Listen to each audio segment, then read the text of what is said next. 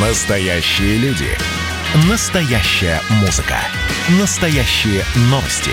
Радио «Комсомольская правда». Радио про настоящее. 97,2 FM. Эксклюзив. Приветствую всех, кто слушает радиостанцию «Комсомольская правда». С вами медицинский обозреватель комсомолки Анна Добрюха. Вместе с моим коллегой, заместителем редактора отдела науки, образования и медицины Ярославом Карабатовым мы взяли интервью у руководителя команды разработчиков третьей российской вакцины от коронавируса – прививки под названием Ковивак. Эту вакцину, пожалуй, можно назвать самой долгожданной из отечественных антиковидных прививок. С одной стороны, потому что она была зарегистрирована последней из трех флагманских разработок в нашей стране. С другой стороны, изначально было известно, что основа этой прививки – золотая классика – технология, отработанная в течение многих десятилетий. В чем же особенности вакцины Ковивак? Как и насколько эффективно ее создатели решили непростую задачу – превратить возбудителя опасной инфекции в тренера-помощника для нашего иммунитета? В какой степени будет работать приобретенная защита против новых штаммов мутантов? Что известно о побочных эффектах прививки? Словом, мы собрали целое море вопросов читателей, коллег, пациентов, врачей, ученых и отправили отправились узнавать ответы, что называется, из первых уст. Мы побывали в Федеральном научном центре исследований и разработки иммунобиологических препаратов имени Чумакова, где разработан и производится Ковивак. И смогли подробно расспросить обо всем генерального директора центра, доктора медицинских наук, профессора, член-корреспондента Российской академии наук Айдара Ишмухаметова. Справка. Что такое цельноверионная вакцина? Для такой вакцины коронавирус выращивают в особой культуре клеток, создавая множество копий, а затем инактивируют, или говоря бытовым языком, убивают, чтобы он не мог причинить ни малейшего вреда организму. Так, если пояснить упрощенно, производятся цельноверионные инактивированные вакцины. Айдар Аратович, многим интересно, почему ваша вакцина появилась последней из трех, и сколько времени в общей сложности ушло на ее разработку? Мы разработали ее за год ориентировочно, даже почти точно за год получилось так. Начало разработки – это февраль прошлого года. Скорость ее разработки, собственно, определяется самой методикой. Дело в том, что для того, чтобы сделать эту вакцину, нам нужно, а, выделить изолят вируса, научить его жить или приспособить к нему неопределенные питательные среды, Э, научить его размножаться в этих питательных средствах, научиться э, убивать его таким образом, чтобы не изменить его структуры и последующие возможности вызывать э, иммунный ответ. То есть есть ряд определенных задач, которые надо решить при этом самом. Сложный и самый первый является выделение, собственно, вируса. Кстати сказать, этот вирус, штамм этого вируса, э, является, ну, применительно к иммунобиологии, той самой intellectual property, да, то есть фактически э, наличие этого вируса, штамма, уже выделение его, э, является факт, и его депонирование международной системе уже есть фактом, ну, скажем так, собственности Российской Федерации. Это уже сам, сам факт его описания, это и есть форма патента, есть особенность для иммунобиологии, да, сказать, то есть теперь навсегда этот штамм международной системе будет э, находиться, и это как раз та основа. Должен сказать, что ни одна из э, там, 5-6 крупнейших компаний мировых, американских и европейских этого не сделала, именно по этим причинам. Да? Возвращаясь к вопросу, который естественный, да, почему все-таки так, э, почему современные технологии так выстрелили в этот период, они просто более с точки зрения времени являются более мобилизационными и более быстрыми технологиями. Поэтому это, в общем, абсолютная логика развития науки и производства и у нас, и в мире. Да? Было удобнее быстрее сделать мобилизационные задачи. Я абсолютно уверен в том, что э, в ближайшее время подобные технологии будут э, с цельноверенной вакциной будут воспроизведены теми фирмами, которые веками этим занимались. Те же, те же Pfizer, там, AstraZeneca и так далее. Разработчики вакцин не скрывают, что зачастую первым делом опробуют свое изобретение на себе. Когда в вашем центре появились первые привитые вакцины Ковивак? Первые привитые у нас появились э, условно, это сентябрь В одном из интервью вы рассказали, что после прививки примерно у 15% добровольцев не обнаруживаются антитела. Напрашивается вывод. Эффективность вакцины Ковивак около 85%. Это так? Ну, во-первых, мы с вами сейчас говорим об иммунологической эффективности, о способности организма вырабатывать определенный иммунный ответ. Да? Второе, то, с чем очень часто путают, не надо с, э, делать знак равенства между иммунологической эффективностью, это вторая фаза фактически, да, и протективностью, то есть способностью защищать. Это третья фаза. И вот это вот очень существенный вопрос, на котором, да. Итак, возвращаясь к конкретике, то, что я сказал, там 15-20%, это как раз те материалы, на которые мы опираемся, которые поданы нами в министерстве, и, соответственно, имеют официализированный характер. Да? Все остальное мы наблюдаем это в динамике, и при обобщении материала мы это дадим. Это не является критичным да, наличие, отсутствие, вернее всего, антител. Да? И мы понимаем, что люди разные, это банальность, да, но тем не менее, что более существенно, есть люди э, пожилого возраста, есть люди, которые имеют сопутствующие заболевания, и вот сам режим выработки, он немножечко разный. И вполне возможно, что и подходы в последующем будут другие. Возможно, будут э, требоваться третья иммунизация, но вот эти вопросы пока находятся в рамках э, проработки. Штамм коронавируса, который лег в основу Ковивак, вы получили в феврале прошлого года, а с тех пор появилось немало мутаций. Встает вопрос, насколько эффективной будет в нынешних реалиях прививка, содержащая в кавычках старый вариант коронавируса? Вы знаете, когда говорят о мутациях, имеется в виду изменения, которые достигают там доли процентов. Если бы мы имели дело с фрагментами вируса, возможно, это было бы существенно. Да? В нашей ситуации, когда мы все-таки имеем дело с э, цельным вирусом, мы полагаем, что мы верим в то, что данная, так сказать, наша вакцина является эффективной и протективной в отношении тех имеющихся. Вы это как-то проверяли? Это все будет совершенно логично происходить. Э, будут проходить эпидемиологические исследования, какие штаммы существуют. Параллельно будет идти процесс вакцинации. И я полагаю, что вот как раз на фоне третьей фазы как раз и, выяснится, да, в какой мере и кто все-таки, невзирая на вакцинацию, заболел. И это касается не только нашей вакцины, но и остальных двух э, вакцин. Я полагаю, что вот развитие будет таким образом. А на сегодняшний вот наше предположение таково. Ответить на него можно только после третьей фазы. А расскажите, пожалуйста, через какое время после вакцинации прививкой Ковивак вырабатывается иммунитет? Э, с точки зрения дизайна исследования, это месяц после второй вакцинации. Ну да, 14 плюс 30, это 42 день.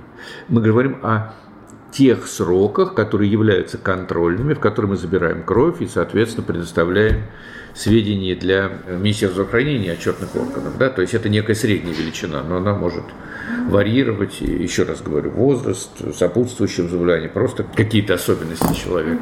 Скептики говорят, что после цельноверенных вакцин включается только так называемый гуморальный а, иммунитет или антитела, в то время как, например, аденовирусные прививки, как Спутник Ви или AstraZeneca, и МРНК-вакцины, как Pfizer, а, говорят, задействуют вдобавок еще и клеточный иммунитет, поэтому они вроде бы эффективнее защищают от инфекции, чем цельноверенные вакцины. Вы согласны? Ну, это оценочная категория оценочная категория, да. Э, понимаете, очень многие вещи хорошо рассуждать, э, имея в виду инвитро и конкретные, да, или, или работа на животных, да, и совсем иначе это обстоит в этом самом. Ну, трудно себе представить, что э, человеческий организм таким образом устроен, что вот он это, реагирует так однобоко и совершенно, так сказать, изолированно. Все-таки это система, комплексная система единая, поэтому не хотелось бы выдавать другие версии. Все-таки иммунитет – это единая система, да, клеточный иммунитет участвует в распознавании, гуморально, ну, это достаточно взаимосвязанная система, и мне трудно себе представить даже преимущественное влияние на тот э, или иной часть иммунитета. Чтобы сделать безопасную и эффективную цельноверенную вакцину, вам, получается, нужно пройти между двух огней. То есть и вирус до конца убить, и структуру его при этом не повредить, чтобы иммунитет на тренированной вакцины Ковивак потом опознал живой вирус при встрече с ним и дал отпор. Расскажите, как вы решили эту задачу?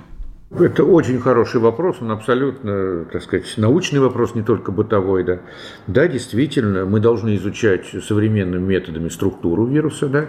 У нас даже есть понятие э, лысый вирус, э, лысый вирус. Это когда в результате э, каких-то с ним действий он теряет свои вот эти знаменитые э, да, эсики вот эти, и в этой ситуации, соответственно, мы не можем рассчитывать на его иммуногенный эффект. Поэтому есть некая система оценки его строения есть некая система оценки его иммуногенности, потому что мы полученный вирус должны после этого вводить э, с животными, это та самая доклиника, и доказывать, что он сохраняет свою иммуногенность. И в этом как раз основная, э, ну скажем так, технологическая проблема, да, потому что убить-то просто, вопрос в том, чтобы он сохранил антигенные свойства, да, и вот как раз в этом и заключается следующий этап после того, как получен вирус, да, это способность его инактивировать, да, с, как вы совершенно справедливо сказали, с полной уверенностью в том, что он должен быть э, э, произведены гарантии контроля качества, а именно на его, так сказать, инактивацию.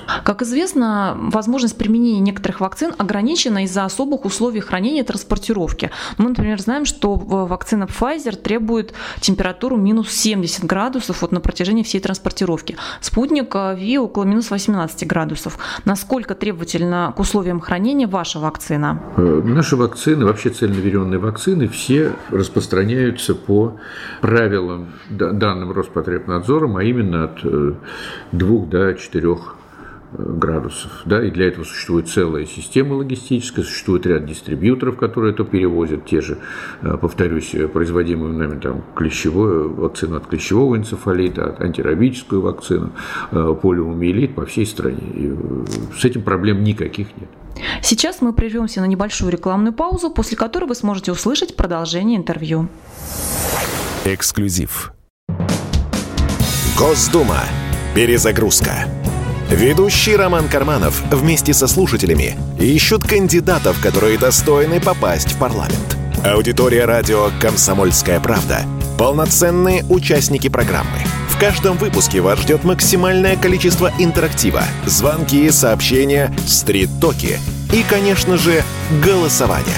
Только слушатели решают, достоин ли кандидат работы в Госдуме. Все гости программы должны быть готовы к тому, что наша аудитория уже здесь и сейчас проголосует против них. Слушайте каждый понедельник в 7 часов вечера по московскому времени. Эксклюзив. Напоминаем, что вы слушаете радиостанцию «Комсомольская правда». С вами медицинский обозреватель комсомолки Анна Добрюха. Вместе с моим коллегой, заместителем редактора отдела науки, образования и медицины Ярославом Карабатовым мы взяли интервью у руководителя команды разработчиков третьей российской вакцины от коронавируса – прививки под названием «Ковивак». Наш собеседник – генеральный директор Федерального научного центра исследований и разработки иммунобиологических препаратов имени Чумакова, доктор медицинских наук, профессор, член-корреспондент Российской академии наук Айдар Ишмухаметов. Как известно, для того, чтобы выработался коллективный иммунитет, нужно привить большое количество людей в короткие сроки, иначе цепочки заражения не будут прерываться. Но с этим есть проблемы, поскольку выяснилось, что масштабировать наши вакцины довольно сложно. И некоторые производители поэтому даже переходят на выпуск однокомпонентной вакцины, то есть когда делается один укол, а не два, поскольку ее легче произвести. Рассматриваете ли вы переход на однокомпонентную схему для вакцины Ковивак? Весь смысл иммунного ответа в том, чтобы сначала предъявить организму нечто, да, а, с тем, чтобы он это узнал, а потом дать второй раз его попробовать для того, чтобы он быстро развил эффект. Это не связано не с вакциной, это связано с человеком, с его э, способностью работать э, иммунный ответ. Да, поэтому у нас таких планов нет. Более того, все вакцины, которые производятся цельноверионные, по крайней мере, скажем так, те, которые производятся, они цельноверионные, они все-таки делались многократно. Я напомню, что, по-моему, порядка шести раз полиомиелит делается, клещевой энцефалит три раза и так далее, и так далее, и так далее. То есть все вакцины, собственно говоря, делаются многократно. И здесь большая проблема добиться абсолютной безопасности применения. Применение какого-то усиленного, скорее мобилизационная э, история, да, и наши вакцины, они классические, для этого вряд ли применимы. И уж, по крайней мере, у нас нет таких планов. Да. Более того, мы предполагаем, что в результате эти вакцины могут применяться там как-то сезонно э, и носить такой достаточно перманентный характер, в отличие вот, и ни в коей мере не пойдем таким путем. Более того, мы предполагаем, что в каких-то ситуациях возможны дополнительные э, применения вакцины, вы имеете в виду третий укол? Да, да, дополнительную вакцинацию, да, вот, может быть, у пожилых людей и так далее. Но мы должны этот вопрос отдельно доказать. И, поэтому возможны, возможны такие подходы. Но никак не так. Да? Мы совершенно четко доказали, и за те 300 человек, которые у нас прошло, мы не имели ни одного побочного эффекта, даже повышения температуры. Ну, мы не считаем болезненность вместе, вместе укола. Расскажите, пожалуйста, насколько удобен дизайн вашей вакцины для наращивания ее производства производства в больших объемах. Что касается воспроизводства на других площадках, если я правильно понял. Да? Э, я повторюсь, вернусь в начало, что все-таки мы научно-производственный комплекс с определенным разрешением на работу с э, живым вирусом и с достаточно э, приличной большой производственной базой. Это единственное, собственно, место, где э, производятся различные вакцины для национального календаря прививок. То есть мы имеем разработческую э, раздел фундаментальных исследований и имеем производство. Ну, насколько нам известно, подобных Э, комплексов Российской Федерации просто нет, поэтому их надо заново создавать. Поэтому это вопрос времени, усилий и, самое главное, политического решения. То есть та технология, которую мы сделали, то количество, которое выпустили, для нас на сегодняшний день э, ну, является в какой-то мере, э, скажем так, наращивание в таких условиях производства мощностей вряд ли. Вот те количество, которое мы заявили, это порядка 10 миллионов доз в год, да, это, наверное, пока на сегодняшний день для нас предельные значения. Тем не менее, мы ожидаем модернизации оборудования. Когда это произойдет? Мы полагаем, что это будет где-то июнь месяц. После этого, если у нас э, будет эта установка пройдет успешно, даже при всем нашем опыте э, никто не э, делал пока на сегодняшний день данные процессы на тонных реакторах, реакторах, и тогда мы сможем уже, наверное, как минимум удвоить, утроить, может быть, эту конструкцию. Это первый подход. Второй подход – это наши взаимоотношения с э, с индустриальными партнерами, как это говорят, да, это компания «Нанолет». В случае, э, так сказать, их помощи мы тоже в определенной мере рассчитываем увеличить наше производство. И, наконец, третий подход – это создание дополнительных производственных мощностей, подчеркиваю, на нашей территории, потому что эм, крайне сложно это делать в другом месте, перевозить. Это, в общем, ну, сопровождается определенными сложностями. А здесь уже отработана технологическая цепочка. А разве не все равно, где и как, э, так сказать, варить препарат, если уже есть технологии? Это же простое масштабирование или нет? Для того, чтобы произвести продукт, мало его сделать в пробирке, надо доказать, что в тонном реакторе он будет такой же точно. И это мировая проблема. А, проблемы, связанные с критикой AstraZeneca и на минуточку и Pfizer, хотя менее того, да, это проблема в неспособности в короткие сроки э, точно воспроизвести тот продукт, который создан в пробирке, на, э, так сказать, большое количество народа. Это принципиальный вопрос. И не всегда надо это путать со словом масштабирование, потому что на самом деле э, под масштабированием я бы это скорее говорил, можно понимать масштабирование, это когда мы переносим э, полупромышленный образец в промышленную фазу. Это у нас как раз прямо, прямо два отдела – это разные подразделения. Да? Так сказать, у нас подразделение, которое занимается фундаментальным исследованием, подразделение, которое занимается полупромышленным производством, и производитель, которое занимается промышленным производством. И вот эта конструкция как раз э, научно-производственного комплекса, о котором я уже многократно говорил, боюсь, э, вам с этим надоесть. Вот. А вот что касается увеличения производственных мощностей, это другой совсем эффект. Если у вас нормально существует э, производство, вот как у нас, да, на 10 миллионов, нам ничего не стоит – сделать из этих миллионов 100 миллионов. Это вопрос чисто дополнительного оборудования, дополнительных людей, и это не качественный вопрос, это вопрос э, количественного, количества реакторов, количества этого. Если вы один раз умеете работать с двумя тоннами реакторами, что если вы поставите их 10, вы воспроизведете историю. Другой вопрос, если вы можете работать только, доводите свой этап там, до 50 э, килограммового реактора, да, и дальше у вас опыта не было, это является еще процессом масштабирования. Да, и вот, вот в этом принципиальная э, разница. Евросоюз недавно заявил, что будет пускать только вакцинированных туристов. Причем эта вакцина должна быть одобрена Европейским агентством лекарственных средств. Спутник Ви пока в число таких не входит. Вы будете выходить на это агентство с предложением признать вакцину Ковивак? Давайте э, сделаем разницу между э, регистрацией препарата в какой-то стране, его разрешение или неразрешение, и э, путешествие людей.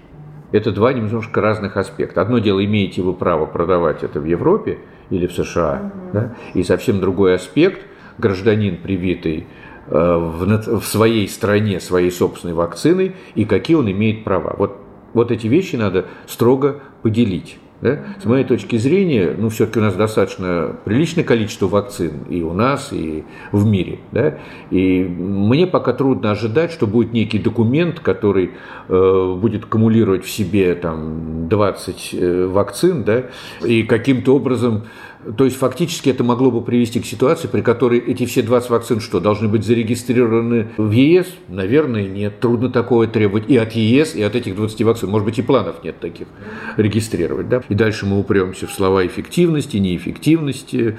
И это, в общем, нарушение прав человека, извините. Да, опять начинается. Да? Страна, страна решила, страна сделала, и что теперь? Да? Я привился этой вакциной, я должен что доказывать? Это не моя функция. Я гражданин своей страны, я привился в своей стране, я пересекаю границу. С другой стороны, э, та страна, куда мы пересекаем, должна иметь какой-то э, свой контроль. И вот единственным контролем, который существует, это ПЦР. Но никак не доказать, что правильно ли вакцины привился. Это ну, не имеет смысла ни с точки зрения человеческой, ни с точки зрения ну, дипломатических каких-то вещей. Вот. Поэтому два подхода будет. Будет либо ПЦР-анализы, либо возможность как-то тестировать быстро антитела, такие уже методы появились, да, и, безусловно, контроль за перемещением и обычные противомиологические мероприятия. Будет тем все легче происходить, чем больше будет охват населения. Да. Всегда проще поймать одного человека, чем толпу мигрантов, но это уже другая история. В одном из интервью вы говорили, что разработчики вашей вакцины – это команда молодых ребят. Как вы набрали лучших из лучших? То, что у нас мальчики девочки, это молодой коллектив, 32 года, мы за последние э, три года сделали три вакцины фактически. Это вакцина, собственно, ИПВ, э, инактивированный полиомиелит.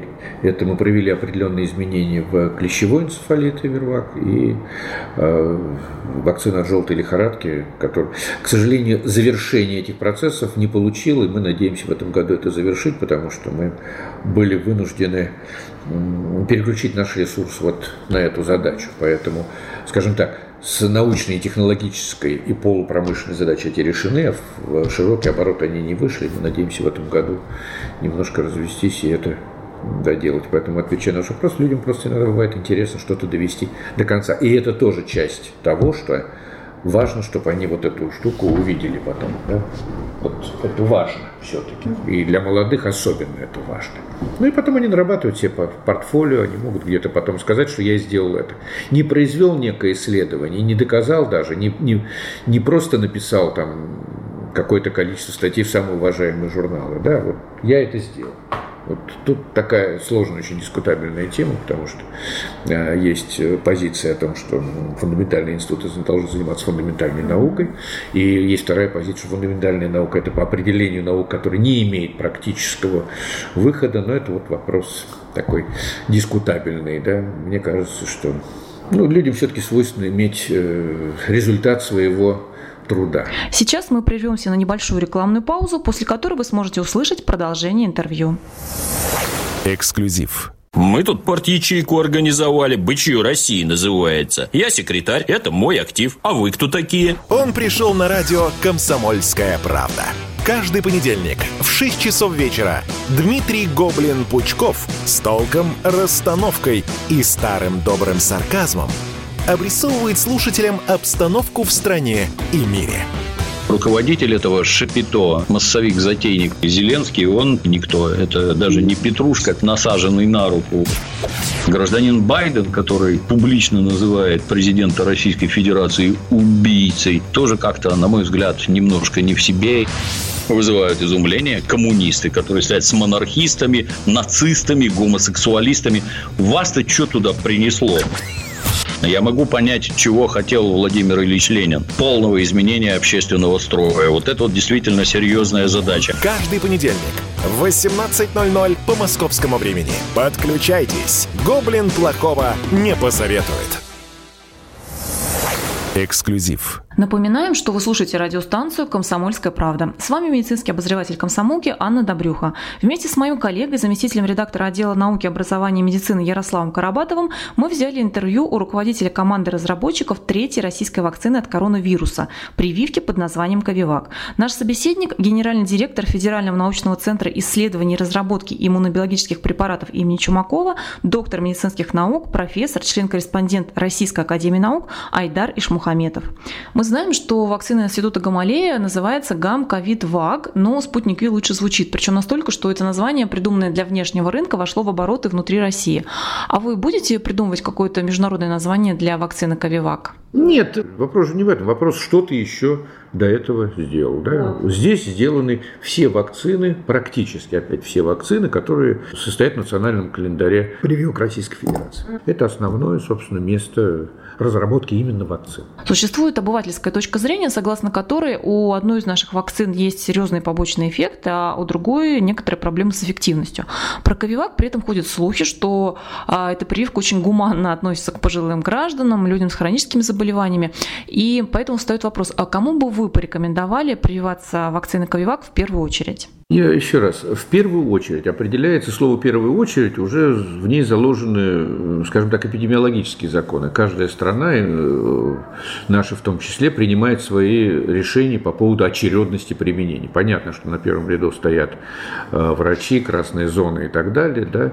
В каких-то странах э, начинают с, со старшего поколения, и это решение регуляторной системы и, соответственно, штаба этих людей, которые принимают решения решение в правительстве. Да? Вот. А с точки зрения нашей как э, разработчика, еще раз повторюсь, что она годится для всех категорий.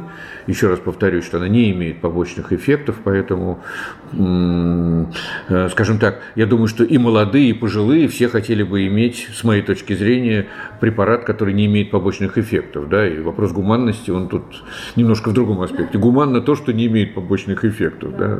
И, в общем, а уж как этим распорядиться, это уже вопрос регуляторный. Вы говорили, что подали документы во Всемирную организацию здравоохранения на так называемую преквалификацию своей вакцины. Объясните, пожалуйста, что это значит? Наша вакцина от желтой лихорадки является громадным экспортным, самым крупным, наверное, в России экспортным э, лекарством и которая происходит в 52 страны, при этом, регистра... Э, при этом она прошла через э, так называемую преквалификацию ВОЗ. Нет слова регистрация ВОЗ, да. нет слова сертификация ВОЗа, это ошибочные термины. Существует слово преквалификация. Это означает, что ВОЗ своими инспекциями, а инспекции это не документов, а площадки. Вот раз, несколько раз в год они приезжают сюда и проверяют вот эту вот площадку.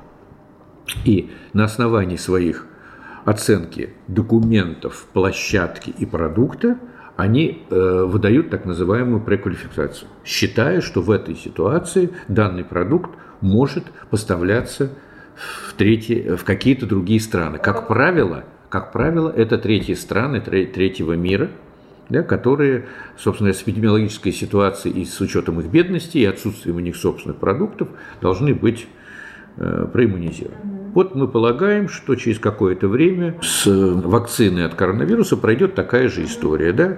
Благополучные страны решат эту задачу, да? но возникнет задача э, решить э, бедные страны э, с той же проблемой. И тогда выйдет ВОЗ на сцену, который будет говорить. Да? И вот за это право будут опять бороться, как сейчас мы с желтой лихорадкой, различные страны. И там уже пойдет слово цена-качество. И будет список преквалификации и будет уже цена и экономика. Представитель Всемирной организации здравоохранения недавно заявил о том, что в Индии а, происходит настоящая гуманитарная катастрофа а, из-за того, что появился новый индийский штамм коронавируса, который вроде бы уходит от нейтрализующих антител, в том числе от тех, которые могут выработаться после прививки. А как бы вы прокомментировали эту новость? У меня нет мыслей на этот счет. Я полагаю, что во многом мы все очень много говорим о вакцине, но это естественное да, дело, да, но очень большая роль все-таки в борьбе с инфекцией я несколько раз уже говорил, сегодня это организация здравоохранения. И мне кажется, что если бы меня спросили, в чем мы скажем так, победили или в чем мы, безусловно, лидеры, это в организации здравоохранения, да, в создании вот этих э, госпиталей, в создании быстрой подготовки кадры мы привыкли работать в условиях эпидемии. Что касается европейских стран ряда и Индии, там просто не привыкли таким образом работать. Система не такая жесткая выстроена, мы все-таки привыкли мобилизовываться. Это было интервью с руководителем команды разработчиков третьей российской вакцины от коронавируса, прививки под названием «Ковивак». На самые важные вопросы комсомолки ответил генеральный директор Федерального научного центра исследований и разработки иммунобиологических препаратов имени Чумакова, доктор медицинских наук, профессор, член-корреспондент Российской академии наук Айдар Ишмухаметов. Мы благодарим за содействие в организации интервью Министерства науки и высшего образования России. С вами была медицинский обозреватель «Комсомольской правды» Анна Добрюха. Будьте здоровы, берегите себя и своих близких. Эксклюзив.